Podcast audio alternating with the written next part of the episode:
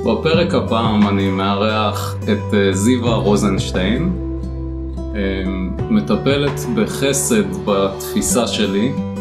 אני קורא את החומרים שאת כותבת ואני חושב שהייחודיות בכתיבה שלך היא בזה שדווקא שם אני מזהה משהו מאוד ילדי שלא נכנע לתכתיבים של היגיון של מבוגר.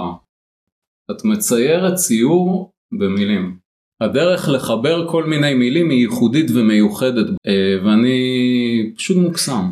אז אלן זיווה. איזה ספתח, תודה. כן. אני ממש שמח שבאת, ועשינו ככה שיחה ארוכה לפני שהתחלנו, והיה לנו כיף. אז בואי תספרי קצת קודם כל עלייך, מה את עושה היום, ואיפה את עובדת כזה, שאנשים יכירו יותר. אוקיי. ואחר כך נצלול לשיחה. בסדר. בטייטל שלי אני פסיכותרפיסטית, ההתמחות היא בטראומות והתמכרויות. מבחינתי אני מלווה אנשים במקומות שהם מרגישים שאין יותר אפשרות להחלמה, או במקומות שהם אומרים עברתי כל כך הרבה, עשיתי כל כך הרבה דברים, אין כנראה עוד משהו שאפשר לעשות, ושם אני אוהבת להיכנס. אני מניחה שחלק מזה זה אה, להציל את עצמי שוב ושוב דרך אנשים אחרים, mm-hmm. אה, ולהזכיר לעצמי שאפשר להינצל שוב ושוב, בעזרתם. כן. שזה קצת יומרני וקצת אה, אפילו אולי חצוף, אבל בסופו של דבר אה, אני מאמינה שנפגשים שני אנשים למסע משותף. אני אף פעם לא זו שיודעת, והצד השני הוא זה שלא יודע. יש משהו בתהליך הזה שמפגיש מידע ורגש ותפיסת עולם ואפילו איזשהו חזון מנטלי רוחני שנפגש ועושים משהו ביחד. יש לי את העבודה הכי טובה בעולם. אני לא יכולה לשאול. זו הסתכלות מדהימה, כאילו באמת התפיסה הזו שבטיפול אנחנו שני הצדדים יוצאים ביחד למסע, וזה לא משהו שאני אומר לך ואתה עושה, או הנה המקל רואים שלי ואני הולך ואתה תבוא אחריי ואז יהיה בסדר, אלא מין סימביוזה כזו של עבודה יחד. כן, אני גם לא רוצה להיות זו שתגיד בואו תלכו אחריי, כי זה מפחיד אותי, זה נראה לי מסוכן. כששואלים אותי מה את עושה, מה הכלים שאת עובדת איתם, אני לא עושה משהו מיוחד, אני לא למדתי משהו שאחרים לא למדו. אין לי איזה ידע מבריק של איזו שיטה שלא שמעו עליה. אבל אני כן עושה רק את מה שעבד עליי. Mm-hmm. זאת אומרת, למדתי כל מיני דברים, אבל אני משתמשת רק במה שעבד עליי, כי שם אני מרגישה שהלב שלי פתוח, ויש לי את הביטחון לבוא ולהגיד, זה באמת יכול לעבוד, בוא תנסה, בוא תנסי, תראי מה קורה. Mm-hmm. זה קצת ג'אגלינג, במקומות שאנחנו מרגישים שאין יותר מרחב לעשות ג'אגלינג. כן. עכשיו, אמרת שמגיעים אנשים שכבר אה, איבדו תקווה, אה, ניסינו הכל ואין, כלום לא עובד וכזה. איך הם כן מצליחים להגיע אלייך, או איך את כן מצליחה לפתוח אצלם שוב את הפתח הזה של בואו, אולי לא ניסיתם הכל, ואולי יש עדיין תקווה ואולי כדאי לכם להמשיך ולהגיע, כי משהו אחר יקרה עכשיו. אז קודם כל, אין מה לעשות, הסיפור האישי שלי עושה את העבודה. הייתי הרבה פעמים באין סיכוי הזה, בתאומות האלה, אבל אני חושבת שמה שעוזר גם לי לחיות היום, זאת האפשרות לחזור לתמימות. אם דיברת קודם על משהו ילדי, וזה נורא מעניין, כי אני בכלל לא מרגישה שיש בי משהו ילדי, אפילו ילדותי, זה מעניין שפתחת בזה. כן. העניין הזה של לחזור ולהתבונן על דברים מתוך תמימות, מתוך סקרנות, ולא מתוך מסקנות. לשים סימני שאלה, בוא נטיל ספק בהכל, okay. בהכל. ודווקא אנשים שמגיעים עם פגיעות קשות, כי אני מתעסקת, לא כולם, אבל עם אוכלוסיות שמגיעות מרקע מאוד מאוד טראומטי, קשה, ממצבים פסיכוטיים, מקרים פסיכיאטרים, כל מיני, דווקא המקום הזה שאני אומרת, בוא נניח לכל ההבחנות ולכל ההגדרות, לא מעניין אותי איך יבחנו אותך, mm-hmm. לא מעניין אותי מה כתב הפסיכיאטר, לא מעניין אותי מה אמרו לך בתור ילד. לא מעניין אותי. יש פה איש או אישה שרוצים להרגיש יותר טוב, שרוצים להיות חופשיים. בוא ניקח את זה ונתחיל. מקסימום נצליח. ואני גם אומרת להם שיש להם את האפשרות בכל רגע נתון להגיד שזה לא מתאים לי. אוקיי. והכל ממש בסדר גמור, אני מאוד מכבדת את זה. אני מאמינה שהאדם היחיד שיודע מה טוב לו זה האדם עצמו. גם לא סוללה של אלף מטפלים מעולים, כן. מצוינים, מלומדים, מנוסים, אנחנו לא יודעים. והדבר הנוסף הוא שאני עושה ואני אוהבת אותו, זה באמת המקום הזה של, זה לא פגישה בשבוע. אני أو, בקשר אוקיי. כל השבוע עם המטופלים שלי. הם יודעים שהם יכולים לפנות אליי עשרים וארבע שעות ביממה, גם בלילה, גם בסופי שבוע, גם בחגים. זה לא השעה הזאת שאנחנו, מה שנקרא, מעברים כרטיס פעם בשבוע, וכל עוד הם רוצים להשתמש באפשרות הזאת, אז היא שם. ולכן זה תהליך. כן. אז הם לא לבד יותר, כי בדרך כלל, או תמיד, כשרע לנו אנחנו לבד. כן. אז הדבר הראשון שאני רוצה לשבור, זה את המחשבה הזאת, שאתה לבד. עכשיו אנחנו מתחילים. אם אני ככה מסתכל על מה שאת אומרת, כשאנחנו באים עם שאלות, ולא עם ידיעה, ולא עם תשובות, ופותחים כל דבר, ומטילים ספק בכל דבר, יש כאן איזשהו שילוב מעניין של שני כוחות. מצד אחד מגיעים אנשים שהם בשלב מאוד הישרדותי שלהם. נכון. מצד שני, את מדברת פה על להיות נינוח בתוך לא נודע. נכון. להיות uh, פתוח לזה שאנחנו לא יודעים הכל, ודברים יתגלו ויפתחו תוך כדי תנועה, ואנחנו מסכימים לבוא בעצם עם חוסר ידיעה בכלל, לאן זה הולך התהליך הטיפולי. נכון. בדיוק בשלב שאנשים הכי צריכים שמישהו יחזיק אותם, ויגיד להם אני יודע ואני אקח אתכם, כי אתם כרגע במצב ההישרדותי הקשה ביותר שלכם כנראה, וזה מדהים. איך שני דברים שהם לכאורה מנוגדים, מתחברים בדיוק כאן, אולי עם איזושהי רוח חדשה שנכנסת, שזה בסדר לא לדעת.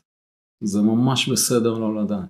זה גם בסדר לא לדעת, וזה גם אני מאוד סומכת עליך או עלייך, שתגיעו לאן שאתם צריכים רוצים. אנשים מאבדים אמונה. כן. אנשים מייצרים זהויות סביב מה שקרה להם, ותפקידים. סביב מה שהחברה מלמדת אותנו, ובית הגידול שלנו. ואנחנו כל היום מתהלכים עם סך הכל תובנות שהן לא קשורות אלינו. הן בכלל לא שלנו. ואנחנו מתבלבלים כי אנחנו לא מבינים את זה. כי אנחנו מתנהגים את זה ומדברים את זה, אבל יש איזשהו דיסוננס שאין לי אליו, אין לי אליו גישה.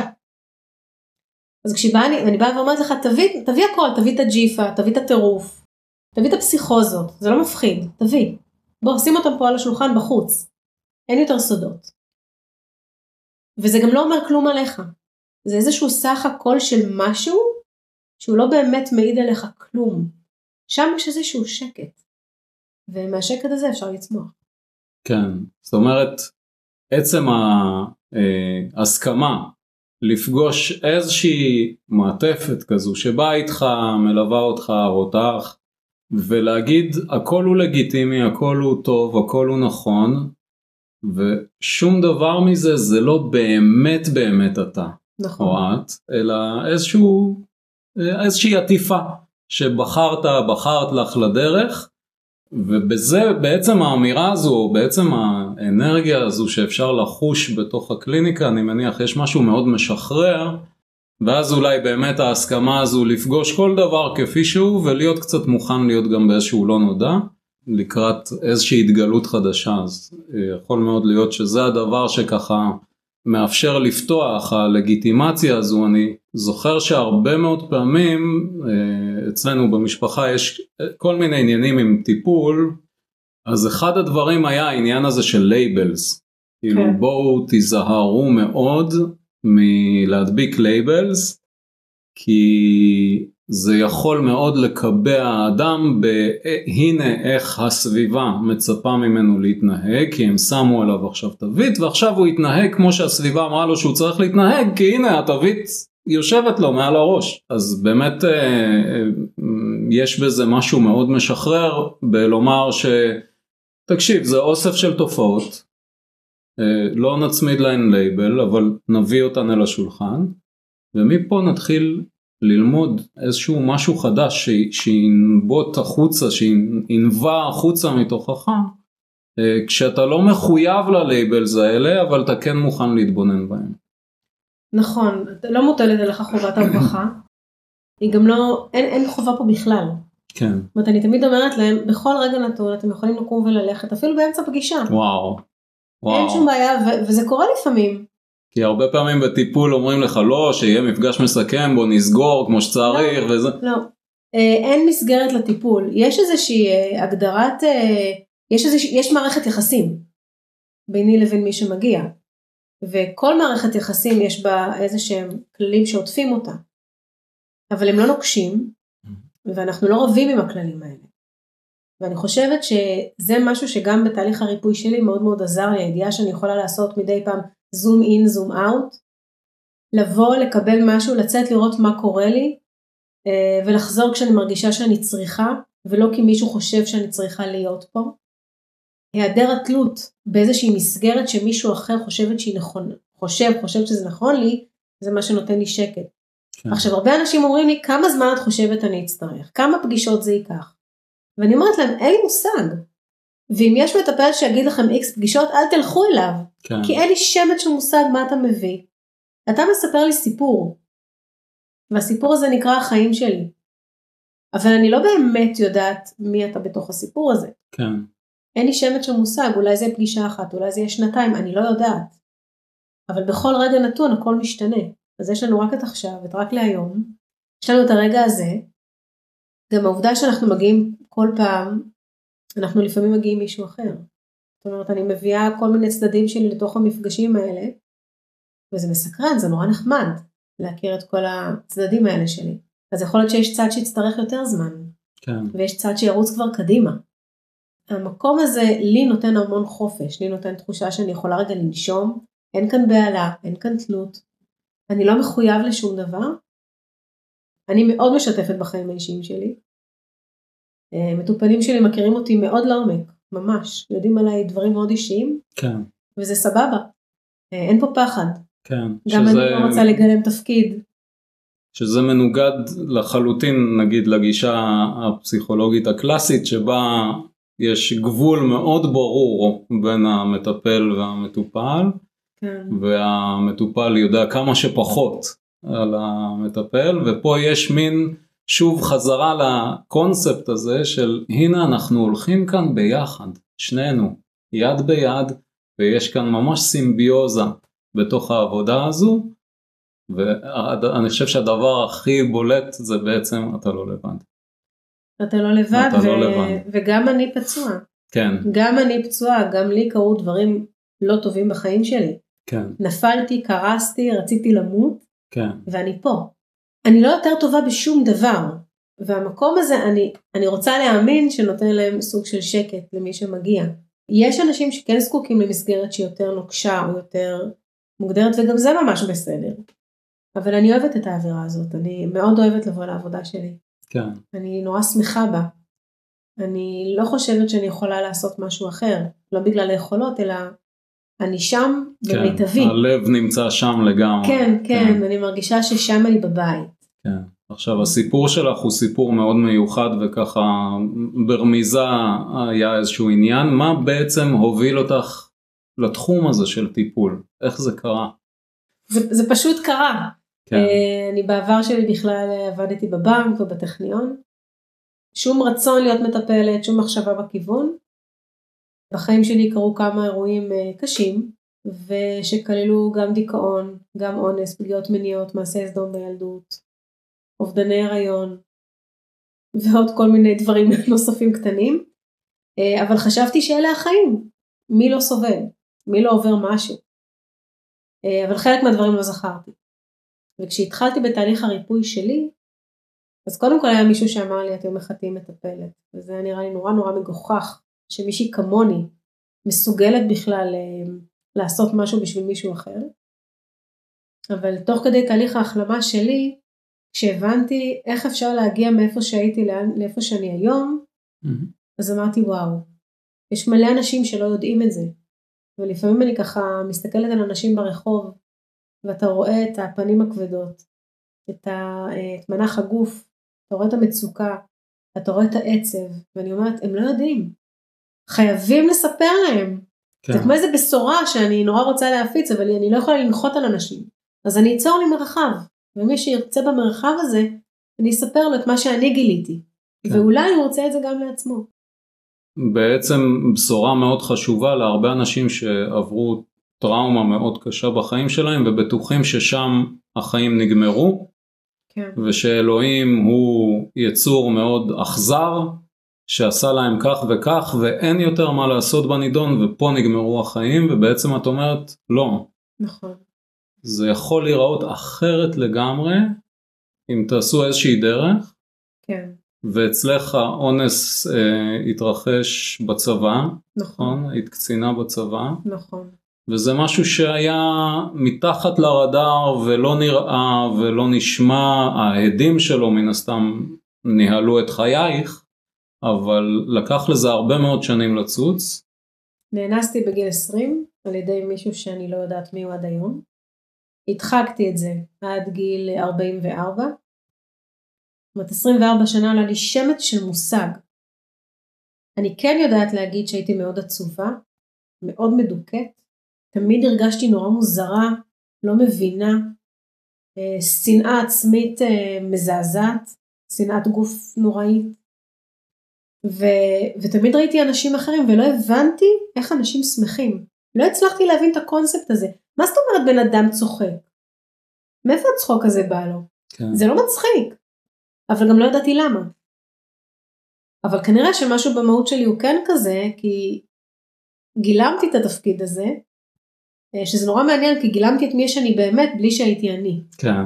שזה מין קטע כזה שאני ככה מדברת עם עצמי עליו, אבל בגיל ארבעים וארבע אני מגלה באמת שעברתי אונס מאוד קשה ואלים, חייל שלא הכרתי נעל אותי בתוך חדר, רוצץ אותי במכות. וואו. כן, הבנתי שאם אני לא אתן לו לאנוס אותי, אני לא יודעת מה יהיה, אני מחליטה לתת לו לאנוס אותי, ממש. וכשהוא מסיים, וככה לרגע מסדרת בגדיו, אני נותנת לו מכה עם הנשק, היה לי עם שש עשרה מקוצר, הוא נופל על הרצפה, ואני עם הבגדים המופשלים, ובהלה ו- ושוק טוטלי, בורחת חוצה, הולכת הצידה, חוזרת להיות הקצינה מתוקתקת עם הכובע דיסטנס והכל, ואומרת לעצמי, לא קרה לך שום דבר, הכל בסדר, ומאותו רגע עשרים וארבע שנה לא יודעת שזה קרה לי.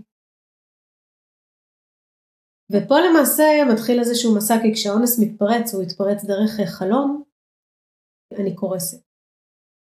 קורסת לחלוטין, מכל הבחינות. כל הרוע של העולם נגלה. כן. הגוף שלי למעשה בפעם הראשונה מתמודד עם האונס. הירחיים שלי עם סימנים כחולים פתאום, out of the blue בבוקר. וואו, אחרי עשרים וארבע שנה. אחרי עשרים וארבע שנה אני קמה ויש לי בירחיים הפנימיות סימנים כחולים.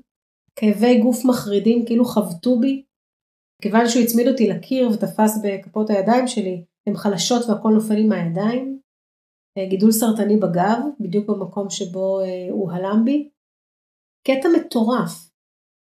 עכשיו היכולת להבין את זה, אין לי אותה בסיסטם, אני מבוהלת נורא, יוצאת משליטה, התקפי חרדה פסיכיים, ממש עד, עד שיתוק טוטלי של הגוף, חוסר יכולת לדבר, הגעתי למצב ממש של פרנויה והזיות, דמיינתי שיש אנשים בארונות המטבח, כן. דמיינתי שיש אנשים מאחורי וילון האמבטיה שלי, ואתה חי, אני חיה בתוך שתי מציאויות, אחת זו שרואה מה אני עושה או לא עושה, זו ששומעת מה אני חושבת, והיא מבינה שמשהו פה לא תקין בעליל, אבל יש את זו שחובה את זה, ומבחינתי זאת המציאות האמיתית.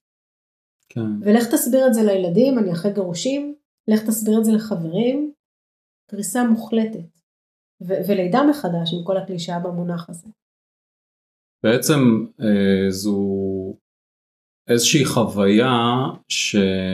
של חיים מחדש של האירוע, שהחוויה הזו מראה לנו שבתוך הגוף נעצרת אנרגיה כלשהי, נכון. שהאנרגיה הזו יכולה ממש לתת ביטוי פיזיולוגי, נכון. בתוך הגוף, וכשהאנרגיה הזו בעצם פרצה בחזרה החוצה מעצם הידיעה, אחרי שהיא הייתה כלואה במשך עשרים וארבע שנה, ממש התחילו להופיע סימפטומים, כן. פיזיולוגיים בגוף.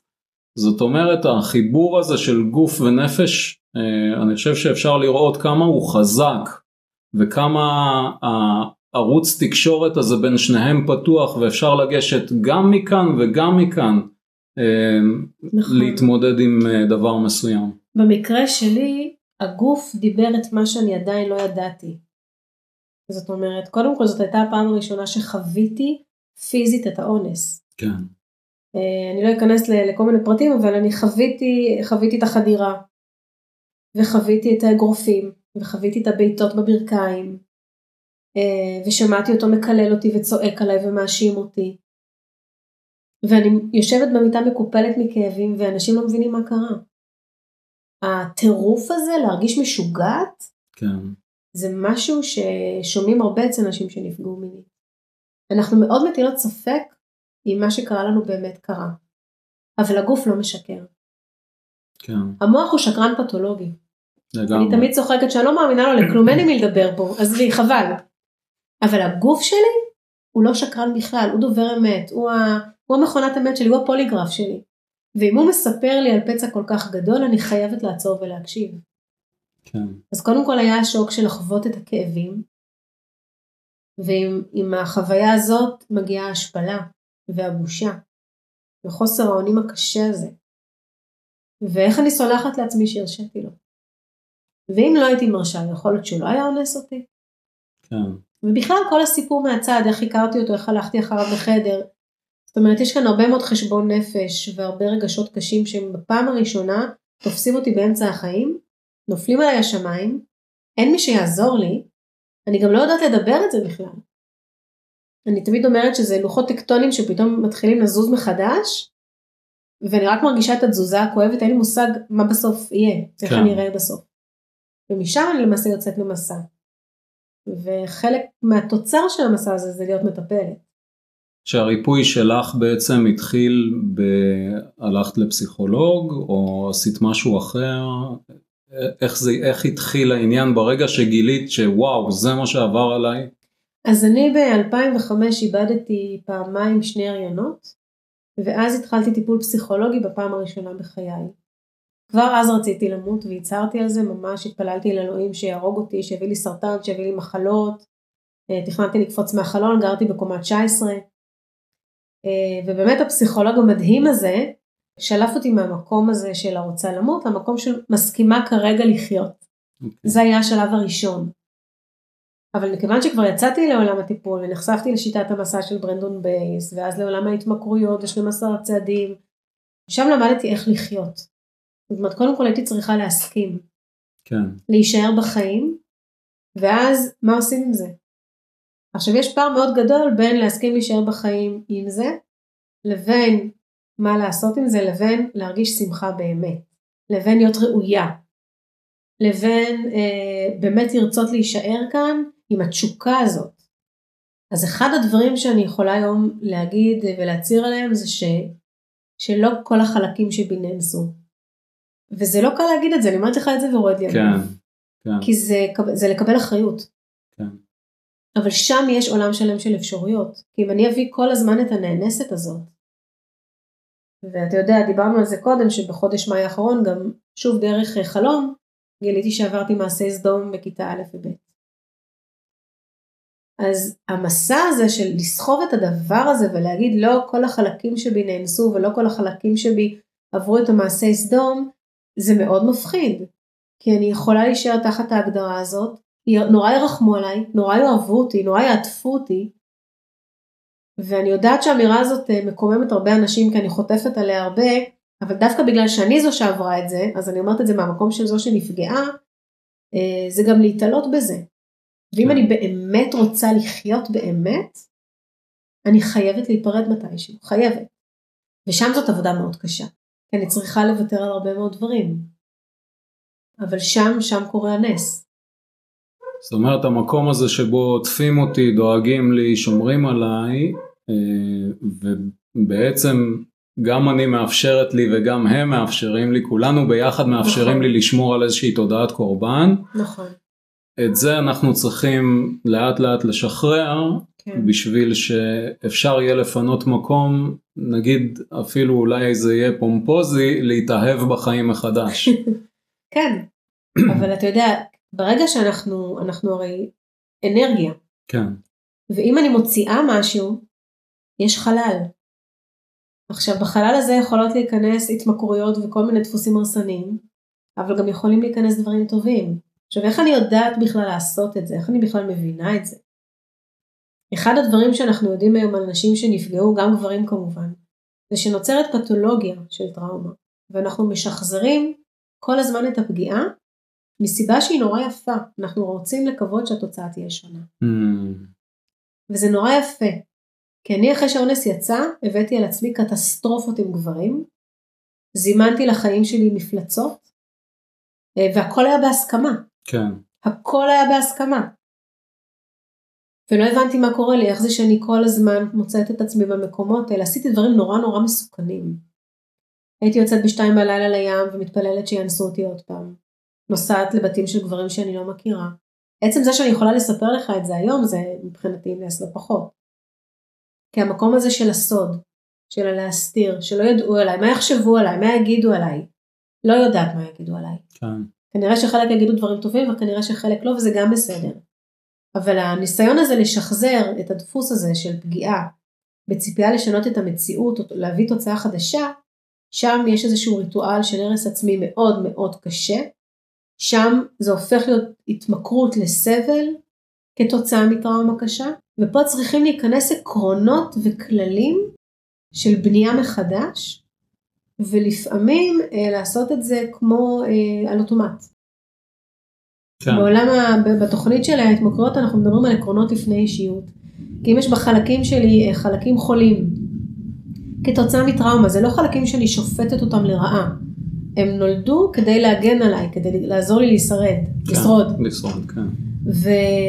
והעקרונות האלה אומרים שאני חייבת להיפרד מהדפוסים האלה, כדי רגע ליצור איזשהו מרחב של נשימה. תעצרי שנייה. כן. רגע, פוס. כן, זה משהו שעוצר את התגובתיות. בדיוק. ומאפשר מרווח. בדיוק. תעצרי רגע את התגובה, את האימפולסיביות. את פשוט לא עושה שום דבר. שבי ואל תזוזי. ושם, זה מאוד קשה אגב, אני הייתי במלחמות מאוד קשות עם עצמי. אז במקום הזה, כשנכנסתי להימנעות מכל פעולה שקשורה בגברים, במיניות, הכל, התכתבות, מפגשים, סקס, שיחות על זה, לא ראיתי סרטים, לא שמעתי חדשות, לא קראתי ספרים. נכנסתי ממש לתוך איזשהו ניקיון, איזשהו פיקחון, mm-hmm. כדי לייצר איזשהו מרחק אסתטי. בין האוטומט הזה והטראומה, לבין הדבר הזה שאני לא יודעת מהו, אבל קוראים לו זיווה. כן, כן. אני לא מכירה אותה, אין לי מושג איך היא נראית, יכול להיות שאני גם לא מחבבת אותה, אבל אני לא מכירה אותה. ושם, שם התחילו לקרות דברים. אז בעצם אפשר להסתכל על זה, כאילו ייצרת לעצמך איזשהו ריטריט, כן. איזושהי נסיגה מהחיים המוכרים והידועים, שבתוך החיים המוכרים והידועים, יש כל מיני דגלונים שנטועים בסביבה, שהדגלונים האלה כל הזמן מזכירים לי מי אני, איזושהי זהות, נכון. וכל זה הוא שם בצד, ועכשיו אני מתנזרת ממערכות יחסים, מכל מה שקשור באוטומטים שלי כלפי גברים. נכון. אז זה ממש ריטריט, ומה, ו- ולא סתם אנשים יוצאים לריטריטים כדי לאפשר לעצמם, איזשהו פסק זמן מהמוכר והידוע שלהם מכל הטריגרים שמפעילים אותם בסביבה, כדי לראות האם יתגלה או ייוולד משהו חדש מתוך הפסק זמן הזה. נכון, ואני תמיד חושבת על זה כעל מידע חדש, שקיים בתוכי, הוא שם, הוא מאוד מאוד קדום, אבל לא הייתה לי גישה אליו. הכספת הזאת הייתה נעולה וסגורה ועטופה במלא עטיפות, ופתאום היא פתוחה. כן. ואני רק צריכה ללכת ולהסתכל שם.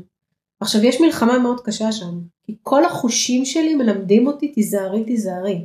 אל תבטחי באף אחד. סודות שומרים עלייך. אני לא מדברת על הבושה, שהיא פשוט אה, אה, מחלה כל חלק טוב שבי.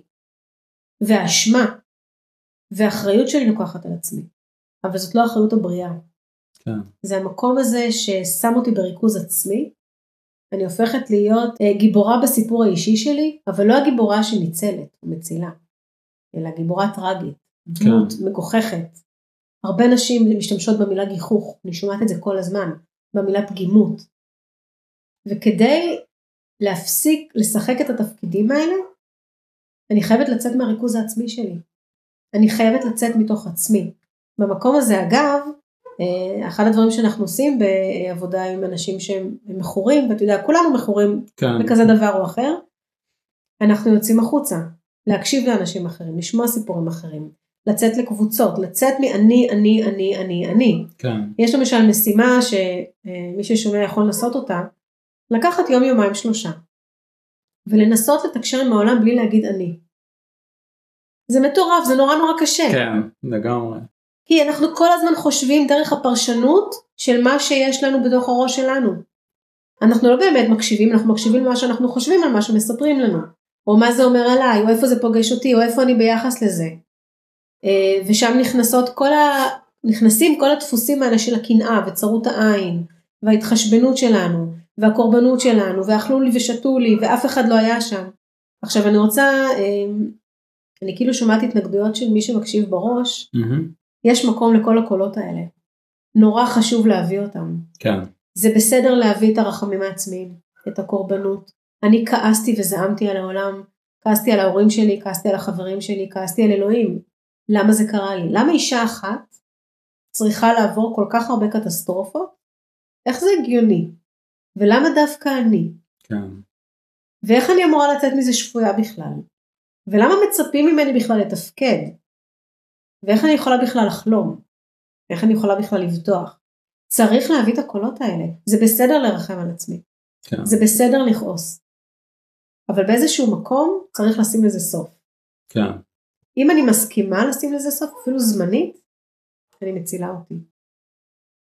כן. אז... זה באמת העניין הזה של, שאנחנו לפעמים נופלים בתוך מה שנקרא חיוביות רעילה, שמעתי את המושג, או spiritual bypass, בעצם המקומות האלה שבהם אנחנו מסרבים להכיר במה שאנחנו תופסים כחלש, נכון.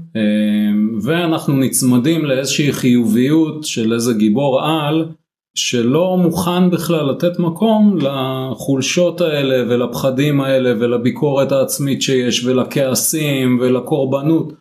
אז באמת זו איזושהי קריאה שהשמעת ואני רוצה גם להשמיע שאנחנו מאוד מעודדים כן להציף את הדברים האלה, כן לפגוש אותם, כן להכיר בהם, לעשות להם מקום, לעשות להם כבוד, ועם זאת כמו שאמרת לפרק זמן מוגבל, או במילים אחרות, הם לא מגדירים את הזהות שלי ברמה שהם עכשיו הולכים להידבק אליי ולהכתיב לי את שארית חיי, אלא הם אורחים שלי, שאני מכיר בהם, מערך אותם מאוד יפה, אבל מגיע זמנם גם ללכת, כדי שאני אוכל להמשיך הלאה.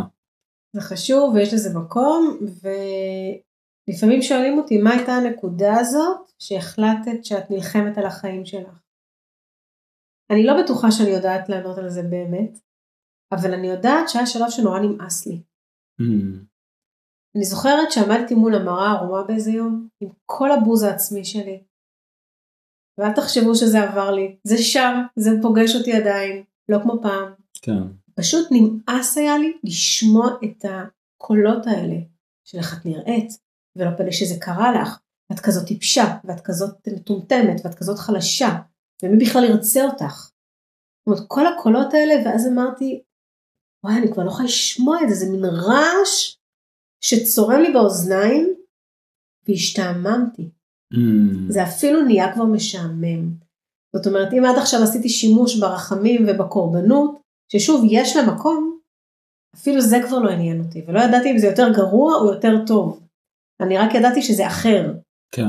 ומבחינתי אחר זה טוב, אחר זה חדש, אחר זה הזדמנות, זאת אפשרות. אבל גם פה להיפרד מכל הפרדיגמות האלה, ולהסכים לראות את זיווה אה, שמרחמת על עצמה, ואז להתחיל להסתכל בחתך רוחבי. זאת אומרת, אוקיי, עברתי מעשי סדום ואונס, זה באמת נורא והיום. ואני לא, אני לא צינית פה. אבל איפה עוד אני נותנת לחיים לאנוס אותי? כן. איפה עוד אני נותנת לאנשים להלום בי? איפה עוד אני נותנת לאנשים להיכנס למרחב האישי שלי? איפה אני מפרה את הסכם הפרטיות והאינטימיות והמקום האישי שלי? איפה אני עושה את זה לעצמי? אנחנו הרבה פעמים אונסים את עצמנו, דרך זהות בדויה, דרך ריצוי, דרך שליטה, דרך התמכרויות, דרך פגיעה באנשים אחרים, דרך זעם. והחתך הרוחבי הזה, שם קודם חייבים ליפול. אני באמת חושבת שחייבים ליפול. אבל ליפול כדי לקום. וכשאתה מסתכל על ההתנהלות שלך בחיים, בחתך רוחבי, מול כסף, מול אנשים, מול מקומות, מול חומרים, מול מקומות עבודה, אתה פתאום מגלה דפוסים שנוצרו בעקבות מה שעברת, אבל זה כבר רחוק מאוד מהאונס, כן. זה רחוק מאוד מאוד ממעשה הסדום, זה כבר איזושהי פיקציה שיצרתי, ושם צריך לעשות תהליך פרידה וממש לשבת שבעה. זה כן. נורא עצוב להיפרד. כן.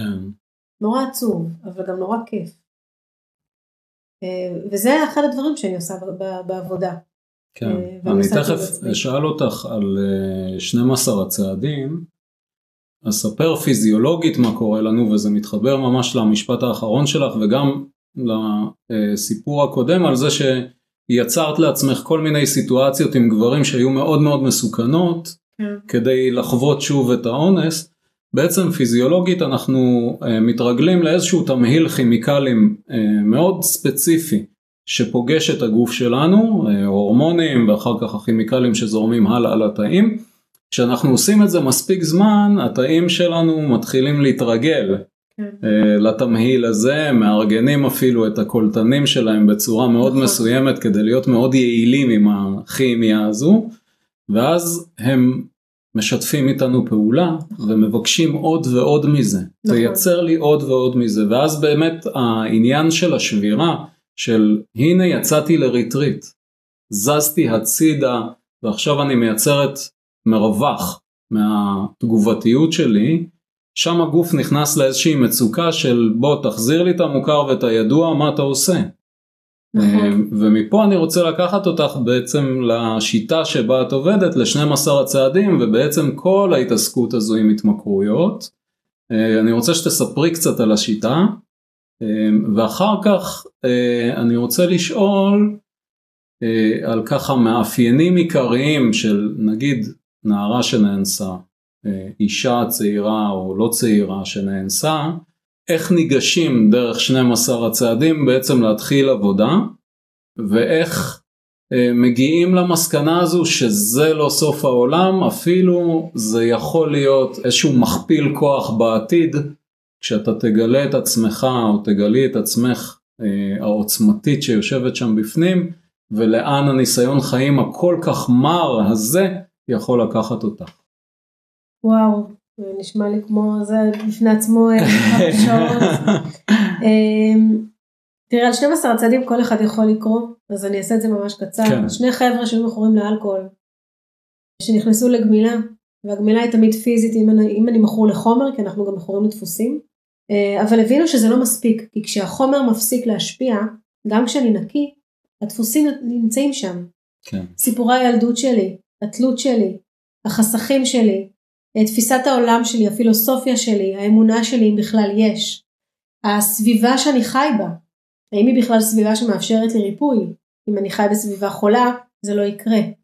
והם באמת מייצרים דרך שבנויה משלבים, שהם שנים עשר, ומה שנורא יפה בצעדים, זה שהצעד הראשון מדבר על זה שאנחנו חסרי אונים מול המציאות שלנו. אני חסרת אונים מול מה שקרה לי. אין לי שום דרך בעולם לשנות את העבר שלי. זה לא הולך לקרות. זה קצת כמו שאנחנו, להבדיל, אלף אלפי הבדלות, יכולים להסתכל על הקורונה. בעצם הנה פגש אותנו איזשהו דבר שאנחנו, אין לנו שום שליטה עליו. אנחנו חסרי אונים לגמרי לגביו, וכל מה שנשאר לנו זה איך אנחנו מגיבים. נכון, אבל יש פה מלחמה מאוד קשה. כי אנחנו תופסים חוסר אונים כמשהו מאוד מייאש, כחולשה. אבל חוסר אונים זה מקור לעוצמה מטורפת בחיים. כי אני לא באמת לא יכול לעשות שום דבר. זה לא נכון. אתה יודע, השואה לימדה אותנו את זה ממש יפה. כן. ואנחנו הולכים על ההארדקור פה. ובהקשר למה שאמרתי קודם, שאם הצעד הראשון מדבר על חוסר אונים, הצעד הראשון גם מדבר על זה שאני מאוד רואה את עצמי בתוך הסיטואציה. עכשיו זה בסדר, כי זה קרה לי, אז ברור שאני אראה את עצמי, אבל אני לא רק עצמי בעולם, צעד ה-שנים עשר מדבר על להעביר את זה הלאה. וכשאתה מעביר את הבשורה, את בשורת ההחלמה הלאה, כי עשית דרך. לא כי אתה מיסיונר של משהו. כן. אנחנו מיד מחזירים אותך לצעד הראשון בחזרה. אה, וואו. אוקיי. כן. דיברת קודם על ה... אני לא זוכרת, אמרת פסיכולוגיה חיובית, או על ה... אז אנחנו קוראים לזה גם אגו רוחני. אתה יודע, אני עברתי והגעתי למקום שאני נמצאת בו היום, תסתכלו עליי. לא, ממש לא, את לא נופלת לשם, כי זה חולי. תחזרי מיד להיות חסרת אונים, כי הדפוסים שלך שם. את מכירה אותם. אז שנים עשר הצעדים זו תוכנית פעולה, ומעבר לזה שהיא מאוד מאוד רוחנית, והיא מחברת אותנו לאיזושהי אמונה, כל אחד לפי אמונתו. היא גם מאוד מחברת אותי לעצמי, אבל היא מזכירה לי שאני חלק ממשהו. Mm-hmm. אני אף פעם לא לבד בערך מוחלט. הלבד הזה זאת המצאה שלנו. זה לא אמיתי. אנחנו גם יודעים שהגוף משחזר את עצמו, זאת אומרת בעוד שנה מהיום, כל תאי הגוף שלי הם חדשים. כן. אנחנו יודעים את זה. זה מטורף לחשוב על זה. נכון. אז איך חולפת שנה והכל אותו דבר? או לחילופין, איך קורה שאדם מוגדר כמאובחן עם סרטן, דיברנו קודם, בסטייג' ארבע, ופתאום הוא מחלים. מה זה הנס הזה? מה קרה שם? אז יש הרבה מאוד דברים שאנחנו לא מכירים, אבל הסיבה היחידה שאנחנו לא מכירים אותם, כי אנחנו חושבים שאנחנו יודעים הכל. הכוונה היא שלא לדעת, להיות במקום הזה של חוסר אונים. כן. להיות במקום הזה שאני לא מנסה להבין משהו. אני לא מנסה לתפוס משהו. אני לא מנסה אה, להשתמש בו. אני באיזושהי נוכחות שהיא קשה נורא לאחיזה. שם קוראים הניסים האלה. שנים עשר הצעדים מלמדים אותך לעשות את זה צעד צעד. אבל הם מחברים אותנו מאוד לקבוצה, לאנשים אחרים, לצאת מהריכוז שלי. אה, אתה יודע, יש לי חברה שאנחנו תמיד צוחקות, שכשאחת מאיתנו נמצאת ככה נורא במצוקה, אז אני מתקשרת ואנחנו מתקשרות אחת לשנייה ואומרות, טוב, ספרי לי מה איתך, כי אני בריכוז עצמי מטורף היום. וזה בדיוק מה שקורה פה. כן. וזה נורא יפה לראות את זה, כי פתאום יש איזושהי פרופורציה ואין איזושהי הגזמה. כן. מפסיקה להיות השחקנית הראשית עם כל הדרמה. אז זה ככה ממש בקטנה, זו דרך חיים עם פילוסופיה, עם עקרונות, זה מובנה, זה מדהים, ואני יודעת היום להגיד, ואמרתי לך את זה קודם, שאם יש סיבה שנשארתי בחיים, זה בזכות שנים עשר הצעדים. אני מרגישה כל כך בטוחה להגיד את זה, אני יודעת שאם לא היה לי את זה, לא הייתי פה היום. כן. הייתי מדרדרת את עצמי שם בין בוקק כן. בדרום. ולגבי, שאלת אותי לגבי מישהי שנפגעה. כן, נפגעות, כן. זה טריקי. קודם כל, כשאנשים מגיעים אליי לטיפול, אז השאלה הראשונה היא מה הבעיה? הרבה מאוד אנשים מספרים מה קרה להם, או במה הם מאובחנים. כן. עכשיו זה בסדר גמור, גם אני עושה את זה. אבל זה מה שקרה לך. אבל איפה הבעיה? הבעיה זה לא מה שקרה לך. Mm-hmm. הבעיה זה לא ההבחנה שקיבלת. אתה עצוב, אתה כועס, אתה לא מצליח לייצר מערכות יחסים. אתה מרגיש שאתה חי, חי חיים שהם חיי עליבות. אתה כל הזמן נעלם. כל הזמן חולה. ועד שאני שואלת אותם אם הם רוצים להחלים והם אומרים לי כן, אני תמיד שואלת איך אתה יודע שזאת התשובה הנכונה. אוקיי. כי האגו רוצה להגיד אני אחלים, אני אעשה הכל. נכון. אני שומעת את זה הרבה, אני אעשה הכל. גם אני אומרת את זה על עצמי. כן. אני אעשה הכל. אצלי זה תמיד היה משקל, אני אעשה דיאטות ואני אעשה ספורט. קשקוש בלבוש, אף פעם לא עמדתי בשום תוכנית. עד הרגע זה, מעולם לא הצלחתי להתמיד באף תוכנית כזאת, כי זה לא נכון. אז זה השלב הראשון של האימות עם האמת. כי אם אדם באמת רוצה להחלים, הדבר הראשון שהוא חייב לעשות זה להיפרד. בלי פרידה אי אפשר להחלים. בלי להתאבל אי אפשר להחלים. בלי לוותר אי אפשר להחלים. וזה אומר לבדוק הכל. זה לבדוק את מערכות היחסים שלי. זה לבדוק מי החברים שלי. זה לבדוק איפה אני עובד. למה אני עובד שם. מי אני בתוך כל המערכות האלה. כמה הטראומה שלי מנהלת אותי. כמה אני מגיע עם הזהות הזאת. Mm. זאת אומרת, אני יכולה לבוא ולהגיד שלום, אני זיווה, אני נאנסתי בגיל עשרים, שזה הזיה, אף אחד לא מציג את עצמו ככה. כן. אני יכולה להגיד שלום, אני זיווה, אני מטפלת, או אני אימא לשלושה ילדים מהממים, או אני בת זוג של, אני מלא דברים, אבל אני לא רק. והמקום הזה של להסכים להיפרד, זאת תחילת העבודה, ומי שלא מסכים להיפרד, אני לא יכולה לעזור לו. אני באמת לא יכולה. כן. אני לא הולכת לריב איתך על זה. קודם כל, מי שנפגעה, השלב הראשון הוא לתת לה לספר את הסיפור. אחד הדברים שאני יכולה להגיד היום שאני חובה, באמת קרה לי? לא המצאתי? Mm. וגם אנשים שואלים, אז פתאום אחרי ארבעים ומשהו שנה אני מגלה שעברתי מעשה סדום, וזה כזה, את בטוחה, אין פה איזשהו דפוס שאת מייצרת, שכל כמה זמן את נזכרת באיזה טרגדיה וטראומה קשה שקרתה לך, נורא לא נעים השאלות האלה. כן. נורא לא נעים שמטילים בספק. כן. אבל לא נעים כי אני מטילה בעצמי ספק, לפני שאתם שאלתם אני כבר שם. אז הדבר הכי חשוב זה לתת עדות. ולתת עדות זה לשבת מול מישהו, לשבת מול מישהו, ולספר לו מה קרה לי. כן. מה עשו לי? לבכות, הכאיבו לי, להגיד את הכל, ולהתאבל על הדבר הזה. יש פה מרחב שהוא כמו אנרגיה של ענן, כמו צמר גפן, כמו מין מרשמלו כזה.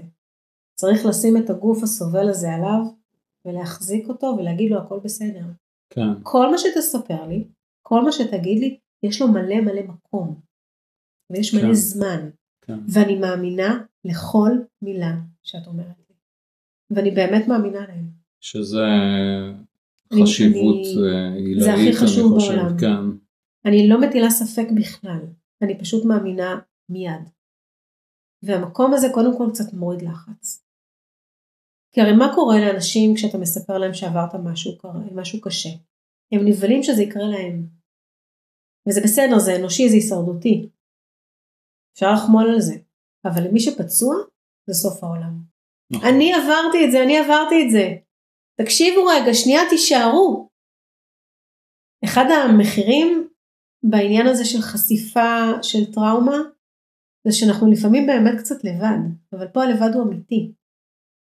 אני סיפרתי השבוע למטופלת שלי, שיש לי הרבה חברות שבמרכאות נטשו, mm. שהלכו.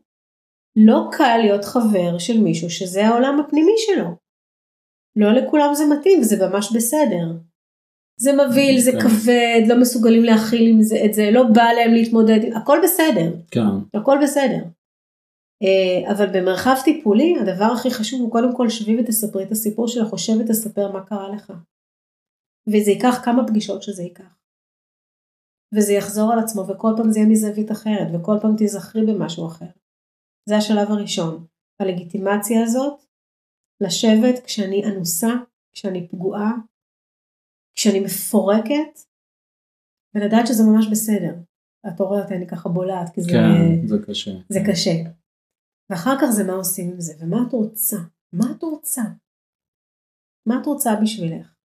אני זוכרת שבאחת הפגישות שלי אצל המטפל, הוא שאל אותי מה את רוצה, ואמרתי לו, אני רוצה את היכולת לנשום נשימה אחת עמוקה. וואו. אני ממש זוכרת שאני נשמתי מהגרון. הבסיס של הבסיס, ממש. הבסיס, כן, אני ממש אמרתי ואמרתי לו, אני לא מצליחה לנשום עמוק, אין לי את ה... אין לי את זה. את זה אני רוצה, מפה אני רוצה להתחיל. כל כך, כל כך אה, מינימלי ופשוט, כן. אפילו את ההנחה הזאת לא הייתה לי. זה אחד הדברים הכי חשובים בטיפול, ואחר כך זה באמת להתחיל לראות מי הסביבה שיכולה להחזיק את הטיפול הזה. לפעמים מטופל בא וחושף משהו שאף אחד אחר לא יודע. ואתה למעשה האדם הראשון והיחיד שנכנס לתוך המקום הזה. אז איך מרחיבים את מעגל התמיכה? כי כשהוא יוצא מהקליניקה, בסדר, אני מטפלת, מושלמת, אין כמוני ביקום. מסתיימת השעה, הוא יוצא אל העולם, חשוף, כן. חבול, כואב, ולבד. ולבד. אז קודם כל לייצר איזשהו מעגל תמיכה, ואני תמיד שואלת, האם יש בן אדם נוסף שתסכים שנספר לו, ומזמינה אותם לקליניקה, אם הם רוצים כמובן, ותמיד יש מישהו כזה. תמיד יש מישהו כזה, ואם אין מישהו כזה, אנחנו מוצאים מישהו כזה. כן. אנחנו מייצרים, בשביל זה יש קבוצות תמיכה למשל, ושם מתחיל תהליך הקילוף הזה. וזה לוקח זמן. האם אפשר לומר בעצם איזושהי, להוציא איזושהי קריאה שאומרת, זה פתיר, זה ממש ממש פתיר, ואפשר לצאת לדרך חדשה לגמרי, אולי אני אגזים ואומר, ולא משנה כמה גדולה הטראומה. כן, אני מרגישה שאני יכולה לעמוד מאחורי אמירה כזאת. תראה, יש כל מיני אה, סוגים של טיפולים. ואני לא נכנסת לוויכוחים פה. זה גם לא, זה גם לא באמת מעניין אותי. אני יודעת שאפשר לייצר חיים מאוד טובים, שיש בהם אושר ושמחה ותשוקה וסקרנות וצחוק ו- ו- ומיניות, ובאמת אפשר לחוות את החיים כמו שאנחנו, כמו שמותר לנו לחוות אותם. זה מאוד מהמקום של לתת לעצמי רשות לחזור להיות שם.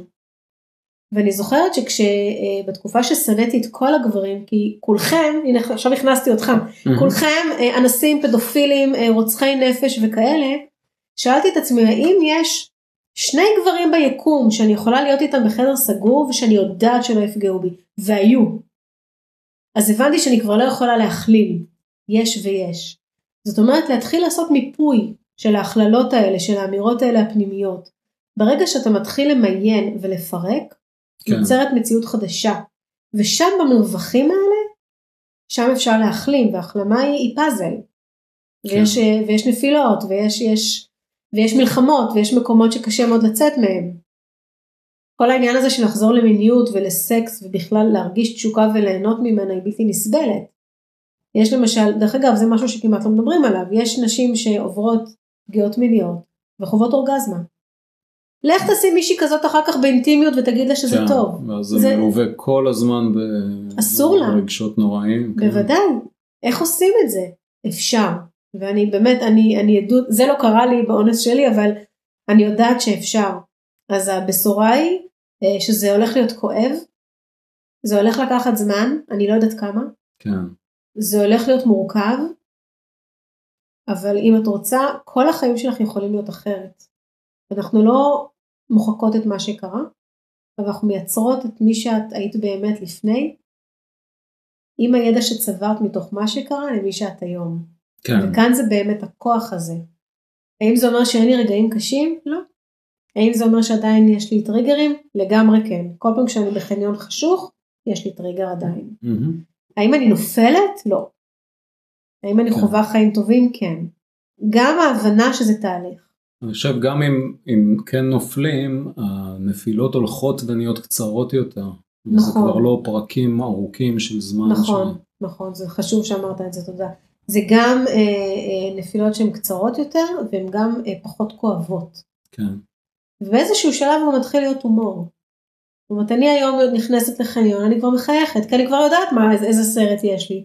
ואני אומרת לעצמי, אוקיי זיווה, הנה את בחניון, הנה הטריגר, הנה נפסק לנשום רגע, הכל סבבה, ופתאום הטריגר הוא לא כזה טריגר, והחרדה היא לא באמת חרדה, זה יותר זיכרון של טריגר, זה יותר זיכרון של חרדה, ופתאום וואלה, סבבה לי, אני מתנהלת טוב, אני לא מוגבלת כבר, אני לא צריכה שמישהו ילווה אותי. אז הבשורה היא שאפשר להחליב לגמרי, לדעתי, מהניסיון שלי, זאת עבודה, צריך להשקיע בזה, צריך נורא נורא נורא נורא נורא לרצות את זה. כן, ולרצות מהסיבות הנכונות, זאת אומרת להפסיק לשאול את האגו למה הוא רוצה או מה הוא רוצה, ולהתחיל באמת לשאול פנימה עמוק יותר, ולראות איזה דברים אני רוצה בחזרה לחיים שלי. וזה יכול להיות דברים מאוד בסיסיים בסופו של דבר, כמו שאמרת, אני רוצה לנשום נשימה עמוקה, yeah. אני רוצה ליהנות מהשמש בבוקר, ואלה דברים מספיק טובים ש... שיכולים לתת לנו מספיק אה, כוח לצאת לדרך הארוכה הזו. נכון. אמרת קודם לחזור, אז אני, פה אני מוכנה להתווכח איתך על המילה לחזור, אה, כי אני למשל לא מכירה זיווה שהיא לא פגועה מינית. כן. כי נפגעתי בילדות, אין לי באמת כן, זיכרון. אין לה לחזור, זה כן. משהו כאילו חדש. אני... בדיוק. כן. אבל החדש הזה הוא נורא כיפי. כי דווקא בלחזור לפעמים יש משהו שיכול לקבול אותי. בחדש הזה, אני באמת יכולה, אני יודע מה שבא לי. אם באמת בא לי את זה, ואם זה באמת בריא, ואם אני לא בתלות ובאחזות שם, ואם אני לא גוררת אנשים איתי לתוך הרעש הזה, אני באמת יכולה להיות משהו שאני אף פעם לא הייתי. אולי גם משהו שאף פעם לא חשבתי שאני יכולה להיות, או רוצה להיות. ושם נולדת איזושהי תשוקה לחיים. הרבה מאוד פעמים יש לנו איזשהו צורך אז אה, לסוג של closure, אבל לא פנימי. אה, שהוא יענש, שהוא יתפס, שיעשו לו כך וכך ורק אז אני אשקוט. שיתלו אותו ואז יהיה לי שקט. וזו אה, מין משאלת לב מאוד טבעית שפוגשת הרבה מאוד אנשים. איך עושים שלום עם זה ומניחים לזה? ומבינים שבאמת העבודה המשחררת הזו היא עבודה פנימית נטו. זאת אומרת, יכול מאוד להיות שעד שארית חיי, עד סוף חיי, לא ידעו מי זה האיש הזה, הוא לא יתאפס ולא יענש על מעשיו, ואני לא מתעסקת בזה. אני משחררת ומתעסקת רק פה בפנים. זאת שאלה ממש טובה וחכמה, והיא מורכבת, ואני אגיד לך למה. קודם כל אני אענה בהסתייגות. אני לא יודעת מי אנס אותי. אני לא יודעת איך הייתי עונה אם הייתי יודעת מי הוא. אוקיי. אז אני לא יכולה לדבר, אני לא, לא באמת מדברת בשם אף אחת חוץ מעצמי, כן. אבל אני לא יודעת. אני יודעת דבר אחד, אף פעם לא היה ברצון לנקמה, mm-hmm. ממש, זה מעולם לא היה שם. היו שהציעו לי, ורבו איתי ממש, אמיתי, ולצאת לאיזושהי חקירה ולגלות מי הוא, ויכול להיות שהיינו מצליחים. לא היה לי בזה שום עניין, ומי שמאוד רב איתי על זה, אמרתי לו, זה שלך, זה בכלל לא שלי. זה בכלל לא שלי, לי אין את זה. אני כן מבינה נשים שרוצות אה, להביא את הפוגע לבית המשפט, אני חושבת שזה חשוב, אה, אני גם ליוויתי כמה נפגעות בתהליך הזה, אה, יצאתי להפגין כמה פעמים בעניין הזה, אני מאוד תומכת בזה, אני חושבת שאם אני יודעת מי זה, צריך להעמיד אותו לדין, למען יראו וייראו. אני שמה פה בסוגריים שהענישה בארץ מגוחכת, כן. אה, וסוגרת אה, סוגריים, כי זה חלק מהסיבה לדעתי שזה קורה בכזו קלות, אבל העניין הזה של הרצון, רצון להעניש באיזשהו מקום, זאת אנרגיה, זאת תשומת לב שמשאירה אותי בצד הזה. עכשיו אני נורא נזהרת פה, כי אני יכולה לעורר פה גל של כעס, ואני לא באמת יכולה לשפוט אישה שעושה את זה. אבל אני יודעת שכמו כל הקלישאות, הסליחה היא לא באמת בשביל אף אחד אחר. אני יכולה לא לסלוח להתנהגות של בן אדם, אני כן יכולה היום להגיד עם יד על הלב, שאין לי ספק שמי שפצע אותי, הוא היה פצוע בעצמו. כן. אין לי בעיה לראות את זה. אדם לא קם בבוקר ומחליט לאנוס כי ככה. אין כזה דבר. משהו קרה לו. אני יכולה לגלות חמלה לחלק הזה שבו, לחלק הפצוע. זה לא מה שאני סולחת על מה שהוא עשה לי. האונס שלי היה מאוד אלים ואגרסיבי ומשפיל. כן. הוא היה אונס קשה, הוא קלה אותי והוא פגע בי הרבה זמן. אני חושב שעשית פה איזושהי השוואה מאוד יפה. קודם בשיחה דיברת על זה שלא כל החלקים בי נאנסו. נכון. זאת אומרת, היכולת שלי לראות שיש בי כל מיני חלקים, ואז כל החלקים האלה גם יכולים לנהל איזשהו דיאלוג ביניהם. נכון. ועכשיו אני אומרת על האנס, גם בו אני מזהה חלקים, ואני יכולה לזהות את החלק שלא אני מסוגלת לחמול. נכון. שזה החלק הפגוע והפצוע ואני רואה אותו, יש לו חלק אחר שהוא החלק האלים והתוקפן, שהוא יש לי חשבון איתו. כן. אבל החלק הפגוע, אני יכולה לעשות גם אצלו את ההפרדה הזו, כמו שאני עושה אותה אצלי, ואני חושב שזה למידה מאוד uh, חשובה, ההבנה הזו שיש חלקים, כל הזמן יש חלקים, וזה אף פעם לא הכל או כלום, או שחור ולבן, או... נכון, זה, זה כל החלקים. אני יכולה לספר לך שבאחת ההרצאות שלי, אמרתי משפט שיצר ממש מאומה. אמרתי שבמקום שבו אני רוצה לנקום בו, אני הופכת להיות הוא. Mm. ומישהי בקהל נעמדה ואמרה לי, איך את לא מתביישת לדבר על זה, להגיד את זה. כן. מי עד שתגידי את זה? עכשיו, אני לא יודעת מה הרקע שלה. אני מניחה שיש רקע כלשהו של פגיעה כלשהי, אבל אני לא יכולה לחשוב שאני יותר טובה ממישהו. אם היו, אם היה עכשיו בא מישהו ומאיים על הבת שלי, אני לא רואה ממטר. כן. אני לא צדיקה, אני לא רואה ממטר. אני אעשה הכל להציל אותה. מה אני מסוגלת לעשות? כנראה הכל. כן. אני חושבת שבאותה מידה שכולנו יכולים להיות מפלצות, בנסיבות מסוימות, אני יכולה לגלות חמלה כלפי כולם. זה לא אומר שאני צריכה לסלוח על המעשים הרעים. זה לא אומר שאני עושה איתם שלום. זה לא אומר שאני לא חושבת שצריכה להיות אנישה, חייבת להיות אנישה. אבל במקום הזה של הפצע, אני יכולה לפגוש את מי שפגע בי. אני יכולה לשנייה אפילו, לתרגל שנייה, של שהייה במקום הזה ולהבין, שאם הוא יצא ממנו, יצא ממנו כזאת מפלצת וכזאת אלימות, היה שם משהו שיצר את הדבר הזה. המשהו הזה כנראה מזכיר לי משהו בי. Mm-hmm. אז שוב, אני חלילה פה לא רוצה לצאת עם מסר שזה יש לגיטימציה לעשות פגיעות, ו... כן. וצריכה להיות אישה מאוד חמורה, ולדעתי הרבה יותר אגרסיבית במדינה שלנו, ומי שאפשר להביא לדין צריך לעשות את זה, כן. ונקלוא אותו ולעשות כל מה שצריך. אבל במקום של עבודת הריפוי שלי מול עצמי, כדי לא ללכת לישון עם זה, כדי לא להיות רדופה לידי הדבר הזה, כדי להיות חופשייה באמת, זה לחפש את המקום הזה של המפגש. והחמלה הזאת שאני יכולה, אתה יודע, להזריק שם אפילו בטפטוף קטן, היא התחלה של תהליך מאוד משחרר. יש בעצם איזושהי קבילה אנרגטית, כן. בין הקורבן למקרבן, נכון. ועצם ההסכמה הזו של, הנה אני מחלקת אותו לחלקים, ויש בו איזשהו חלק שאני יכולה לחמול לו, לאט לאט מאפשרת לי לשחרר את הקבילה האנרגטית הזו, ולהתחיל להתעסק עם עצמי בתהליך הריפוי שלי, כשהוא לא צריך ללוות אותי בכלל בדרך הזו. נכון, זה לא באמת קשור אליו כבר, זאת אומרת בהחלמה שלי, בסופו של דבר זה אני מול עצמי. ואם דיברנו על הריכוז העצמי החולה, כאן זה המקום שאני רואה את עצמי במקום הבריא. הבריא. זה המקום שאני אומרת, יש בי חלקים, א', הידיעה שאני יכולה להרגיש חמלה, מבחינתי היא משמחת אותי, כי זה אומר שהוא לא הצליח לחבל במקום הזה, זה אומר שנשארה בי אהבה, נשארה בי, נשאר בי חום, נשארה בי אנושיות, אז אם הוא לא אנס את כל החלקים שבי, איזה כיף לי שאת זה הוא לא אנס, איזה כיף שזה נשמר, או שהצלחתי לייצר או לא יודעת מה, ושם, שם יש נס, כי פתאום אני גם יכולה להגיד על עצמי משהו טוב, ואם אני יכולה להגיד על עצמי משהו טוב, כנראה שאני ראויה לטוב הזה, ואם אני ראויה לאיזשהו טוב, אז אני רוצה להרחיב את זה, ואני ראויה למלא טוב. ואז אני יכולה להתחיל לחפש את זה בכל תחומי החיים. וזה לא משנה אם זה זוגיות, או קריירה, או כסף, או להגשים חלומות, או ללכת ו- ולעזור לנשים אחרות שמאמינות שכרגע הן לא ראויות לכלום, כי לקחו להם הכל. לא לקחו לכם הכל. אני חושב שזו אמירה פשוט מהממת.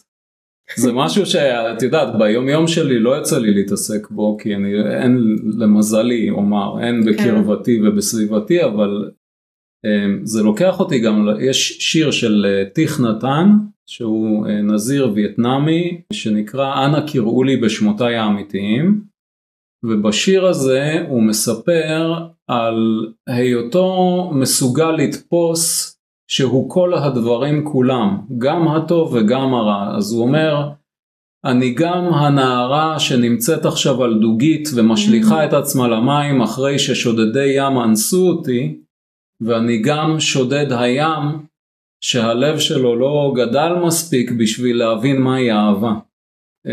יש משהו מאוד מרפא, מאוד, אני חושב, גדול, ביכולת באמת לקבל איזשהו מעוף ציפור, ולהסתכל על זה שהכל מורכב מהרבה מאוד חלקים, והמציאות היא מאוד מורכבת, ואנשים חווים כל מיני דברים בחיים שלהם, ולשחרר את התפיסה הזו של רק שחור ולבן, רק טוב ורע, וזה מאפשר לנו הרבה כוח בדרך להחלמה הזו. אז זה היה משפט פנטסטי. אני רוצה לשאול אותך ככה ממש לסיום, על ההצגה שלך. ההצגה בעצם היא סביב העניין של האונס. נכון. והיא מביאה בעצם נושא מאוד קשה, ואם קודם דיברת על מעגלים של תמיכה, האם יש עוד מישהו שאת רוצה להביא לקליניקה שאפשר יהיה לספר, אז פה זה לא להביא עוד מישהו, פה זה בעצם, הנה אני משתפת אפילו את כל עם ישראל וציבור באופן כללי, בסיפור האישי שלי. אני רוצה לשאול, איפה הרגשת את הנקודה הזו, שנתנה לך את האומץ, לצאת למעגל כזה רחב, ואם את יכולה תספרי קצת גם על ההצגה. אוקיי, אז זה נורא מצחיק שאתה אומר אומץ, כי הרבה פעמים אומרים לי את גיבורה ואמיצה, ואני נורא לא מרגישה ככה. אני כן יכולה להגיד, וזה משהו שלא נגענו בו היום, אבל אני גדלתי בבית שלימדו אותי מאוד לשמור על סודות. ואני אה, ידעתי שסודות שומרים עליי. Mm. זאת אומרת, לימדו אותי לשמור עליי, כי, כי זה מה ששמר על ההורים שלי, עם הסיפור חיים שלהם. ואני יודעת היום שסודות, אתה יודע, זה מפלצות. כן.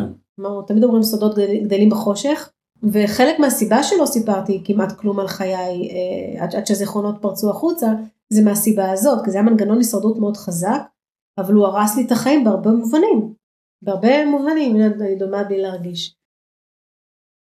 ההרצגה הייתה משהו שככה קרה על הדרך, היה לי מופע יחיד שרץ שנתיים, ומאוד הצליח שכתבתי אותו וביים אותו נדב בן יהודה, שהיה אחד האנשים, אחד האנשים הכי משמעותיים בחיים שלי, גם היום.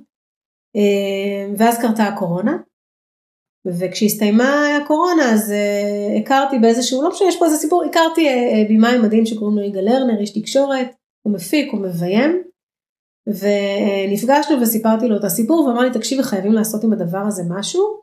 היו כל מיני רעיונות, ובסוף הוא אמר, בואו נעשה איזה הרצגה, שזה שילוב של הרצאה והצגה. ולמעשה, כמעט תשעה חודשים, מצאתי את עצמי יושבת מול אדם זר, ומספרת את סיפור חיי, אבל בפרטים הכי מביכים, מבישים, קשים. היו לי התקפי חרדה, התפרקתי, קרסתי, נסוגתי, חזרתי. הוא ידע להחזיק את הדבר הזה. ואז החלטנו שאנחנו נמצא שחקן, שקוראים לו דוד שילמן, שהוא אחד האנשים הכי מופלאים ביקום. ודוד מגלם את ארבע הדמויות של הגברים הכי משמעותיים בחיי, שזה אבא שלי, שזה בא לי לשעבר, שזה מי שאנס אותי, ועוד דמות שאנחנו קוראים לה איש עם הכובע, שהוא היה טריגר ליציאה של הזיכרון של האונס. זה סיפור בפני עצמו. אז ההרצגה, שנינו על הבמה, אני מספרת את הסיפור שלי, ואנחנו, אני קצת משחקת, למרות שאני ממש לא שחקנית, ודוד למעשה בכל סצנה בא ומציג, והוא משחק את זה כל כך יפה, הוא ממש אבא שלי, והוא ממש האנס שלי, והתהליך עבודה היה מאוד מאוד קשוח. הייתי יושבת מולו ואומרת לו, אני לא יכולה, אני חווה את האונס עכשיו, אני לא יכולה. זה היה קשה מאוד, עם המון בכי, והייתי חווה אחרי זה שיתוק וחרדות וניתוקים, ולא רוצה, וכן רוצה. אבל בסוף הצלחנו, וההצגה באמת הופיעה בתיאטרות מאוד גדולים, מול קהלים של מאות אנשים. זכתה לי תשבחות לשמחתי. היא גם נכנסה לסל ההיצע של משרד החינוך, זאת הצגה שבתי ספר יכולים לבחור בה אם הם רוצים, ראו את המטפלים, הקהל הרחב, נשים שנפגעו, ומבחינתי יש פה שני דברים. אחד, אני נותנת עדות, אני סוף סוף מדברת. כן. ועוד לא סיימתי לתת עדות. אני כנראה עוד צריכה, ורוצה. אני רוצה לדבר. וכל פעם כשיש הצגה, מגיעה מישהי, ואני מסתכלת עליה, ואני אומרת לה, אני נורא מצטערת שעברת את זה. ולצערי אין קהל שזה לא קורה, ועכשיו את רואה אותי גם נחנקת מזה, כי הן באות ומדברות. כן. ומבחינתי, אני יכולה למות בשקט. עם יד על הלב. כן. עשיתי את שלי. והמקום השני זה באמת להביא איזושהי בשורה לקהל יותר גדול, כי בקליניקה זה אחד אל אחד. ויש עוד משהו שמניע אותי, וזה לדבר על הגברים שאולי פגעו. היה לי, דווקא במופע היחיד, לא לצגה שהיה לי, והיה בקהל גבר שלא הכרתי, והוא נעמד ואמר לי, אני חושב שאני פגעתי במינית במישהי, והוא פרץ בבכי. וכולם שתקו, ואני ישבתי שם, ולא ידעתי מה לעשות, ופשוט הלכתי וחיבקתי אותו. הוא אמר לי, איך את מסוגלת? אמרתי לו, כי אני רואה אותך עכשיו. אותה חמלה שדיברנו עליה. כן, ואמרתי לו, מהמקום המאוד קטן שלי, אני סולחת לך. אבל אני לא מייצגת אף אחת, אני גם לא יודעת מה הוא עשה, אני מאז לא ראיתי אותו. אז יש בי משהו שגם רוצה לדבר למי שפגע, ולהגיד לו שאני מאמינה שעם עבודה טובה, גם הם זכאים לחיות בחופש. עכשיו אני מאוד נזהרת עם המסר הזה, אני חוטפת עליו הרבה, אבל אני חייבת להסתכל על החברה כעל משהו מאוד מאוד גדול. אנחנו לא פרט שמתנהל בעולם, אנחנו כולנו קשורים, חולי זה חולי, והחלמה זה החלמה. אז כמו שאני זכאית להחלים, גם הצד השני זכאי להחלים. כי בעצם ישנו פוטנציאל כלשהו, שיכול להתגלות, שהצד הפוגע גם הוא, אחרי שהוא עושה את מסע ההחלמה שלו, יביא איזשהו טוב לעולם, ולא יישאר תחת הלייבל הזה של הפוגע הנצחי, ויאמין שכך הוא צריך להתנהג, כי הנה הוא תויג כך, ואין תקווה, ואין חיים אחרים, ואין להנצת. אז זה עוד איזשהו פתח מתוך החמלה, שמאפשר גם לפוגעים, ונכון, זה נשמע קשה. זה נשמע בטח קשה. בטח לנשים נפגעות, זה נשמע כן. קשה. אבל אני מרשה לעצמי להגיד את זה דווקא בגלל שנפגעתי על ידי אה, כמה גברים, כמה פעמים בחיי, ופגיעות מאוד קשות. כן. אה, זה מבחינתי די נס שאני בחיים היום, ו- ובחיים הטובים שלי. אבל אני לא יכולה להתעלם. כן. אני לא יכולה רק לראות את הצד הזה שלי, אני לא יכולה מבחינתי, זה לא, אני לא יכולה להחלים, ואני גם לא אומרת לנשים אחרות, לכו, ו... לכו ותגלו חמלה, או לכו ו... ותסלחו, אני לא עושה את זה, אין לי זכות כן. מוסרית לעשות את זה, אבל בחלקת אלוהים הקטנה שלי, והיא קטנה. יצא לי כבר לשבת עם כמה גברים שפגעו מינית, ולא מסוגלת לנשום את זה. אני לא אומרת שאין מקרים שהם פתולוגיים, מקרים של פסיכופטים, וכל מיני מקרי קצה, ששם באמת זה לסגור אותם, וגם פה אני נזהרת עם התיוגים שלי. אבל אני חושבת שכחברה, אם אני אסתכל רק על הפגיעה האישית שלי, אני לא מחלימה. אני גם לעולם לא אחלים. אם אני רק רואה את עצמי. אני בחיים לא אחלים. אני חייבת לצאת החוצה למקומות הכי קשים, ולעשות שם עבודה. אני באמת בן אדם נורא רגיל ונורא פשוט. אני גם אומרת את זה בהרצאות ובהצגה, אין לי שום כוחות מיוחדים. אין לי איזה משהו ש- של מישהו אחר אין. אני פשוט עושה את מה שאני נורא נורא מאמינה בו. אז ההצגה הזאת חשובה לי מהמקום הזה, של להביא הכל לבמה, הכל. ו... ואולי גם יש תקווה שגברים שהם עוד לא עשו, שלפני שעשו, נכון. ויראו את ההצגה ויגידו, אה, אוקיי, אני נכון. צריך לטפל בעצמי לפני שקורה משהו. נכון, וזו גם הסיבה שאני רוצה להגיע לקהלים של תיכון, כדי לתפוס במרכאות אותם מוקדם ולהגיד להם רק שנייה, יש פה משהו שמנהל אותך, כן. זה לא מי שגם אתה. כן. ואתה יכול עכשיו לגרום לכזה הרס שלך ושל חיים אחרים. רגע, שנייה, בוא נראה מה יש פה. בוא נייצר את המרחב הזה, את המרווח הזה, גם בשבילך, כי גם אתה ראוי להכי טוב מעצמך. וגם לך יש תפקיד בתוך הקבוצה. ואם יש פה משהו שקורה לך, והוא לוקח אותך למקומות הקיצוניים שלך, אתה לא לבד גם שם. שזה מסע... שעושה עולם חדש וטוב יותר, אני מקווה, שיזמינו מספיק ויראו מספיק. הלוואי. תזמינו. תזמינו, תזמינו, תזמינו. אני רק רוצה להגיד שלהצגה קוראים מותרת. מותרת. מלשון מותרת לחיים, ולהתיר את כל הספחים וכל הקשרים, ומי שביים והפיק אותה זה עדיין, זה יגלרנר, והשחקן הוא דוד שילמן. אז אנחנו ככה בסוף הפרק הזה שלנו, אני רוצה להודות לך ממש מקרב לב, מעומק ליבי, על נושא לא פשוט, שהבאת אותו באמת מהלב. תודה רבה רבה שהתארחת אצלי. תודה לך, זה כיף לי. ונאמר שאת מקבלת בחיפה, בקליניקה, כן, נכון? כן, אני מקבלת בחיפה, אני עובדת גם בזום ובטלפון, אני עובדת גם מחול. אנחנו כבר יודעים שגיאוגרפיה זה סתם קשקוש, נכון? אז אני אסיים במה שפתחתי, לתחושתי, להבנתי ולחווייתי, זיווה מטפלת בחסד, אז ממש ממש כדאי, ותודה רבה שהיית. תודה.